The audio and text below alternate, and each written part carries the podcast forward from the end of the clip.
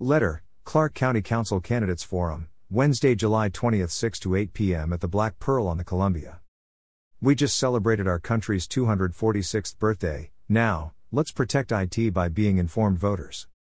Editor's note: opinions expressed in this letter to the editor are those of the author alone and do not reflect the editorial position of Clark County Today.com. By Rob Anderson, Reform Clark County, www.reformclarkcounty.com. Did you ever get a gift, maybe from your parents, like a dog or a bike, that required having to take care of it to enjoy it and keep it? We just celebrated Independence Day, and if we want to keep our country and freedoms, we better take care of it. We have been given something very special, no matter what those that try to malign our country say, but it does require vigilance and engagement. The famous little story is true. Benjamin Franklin was walking out of Independence Hall after the Constitutional Convention in 1787, when someone shouted out, "Doctor, what have we got? A republic or a monarchy?" To which Franklin responded, "A republic, if you can keep it."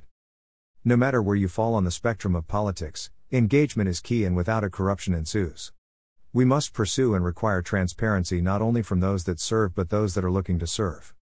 Many in power would like to keep us in the dark and have us blindly vote for those that have raised the most amount of money to flood the zone and are supported by the establishment calling the shots. But you and I are to call the shots, and we can do better to stay up on the issues and be informed voters come Election Day. That's why we've put together a Clark County Council Candidates Forum for Wednesday, July 20th, moderated by Ken Vance of ClarkCountyToday.com.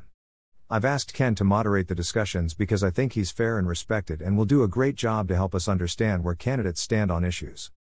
All Clark County Council candidates from Districts 1, 2 and 5 have been invited, and limited seats are available here. Invite, attend, vote.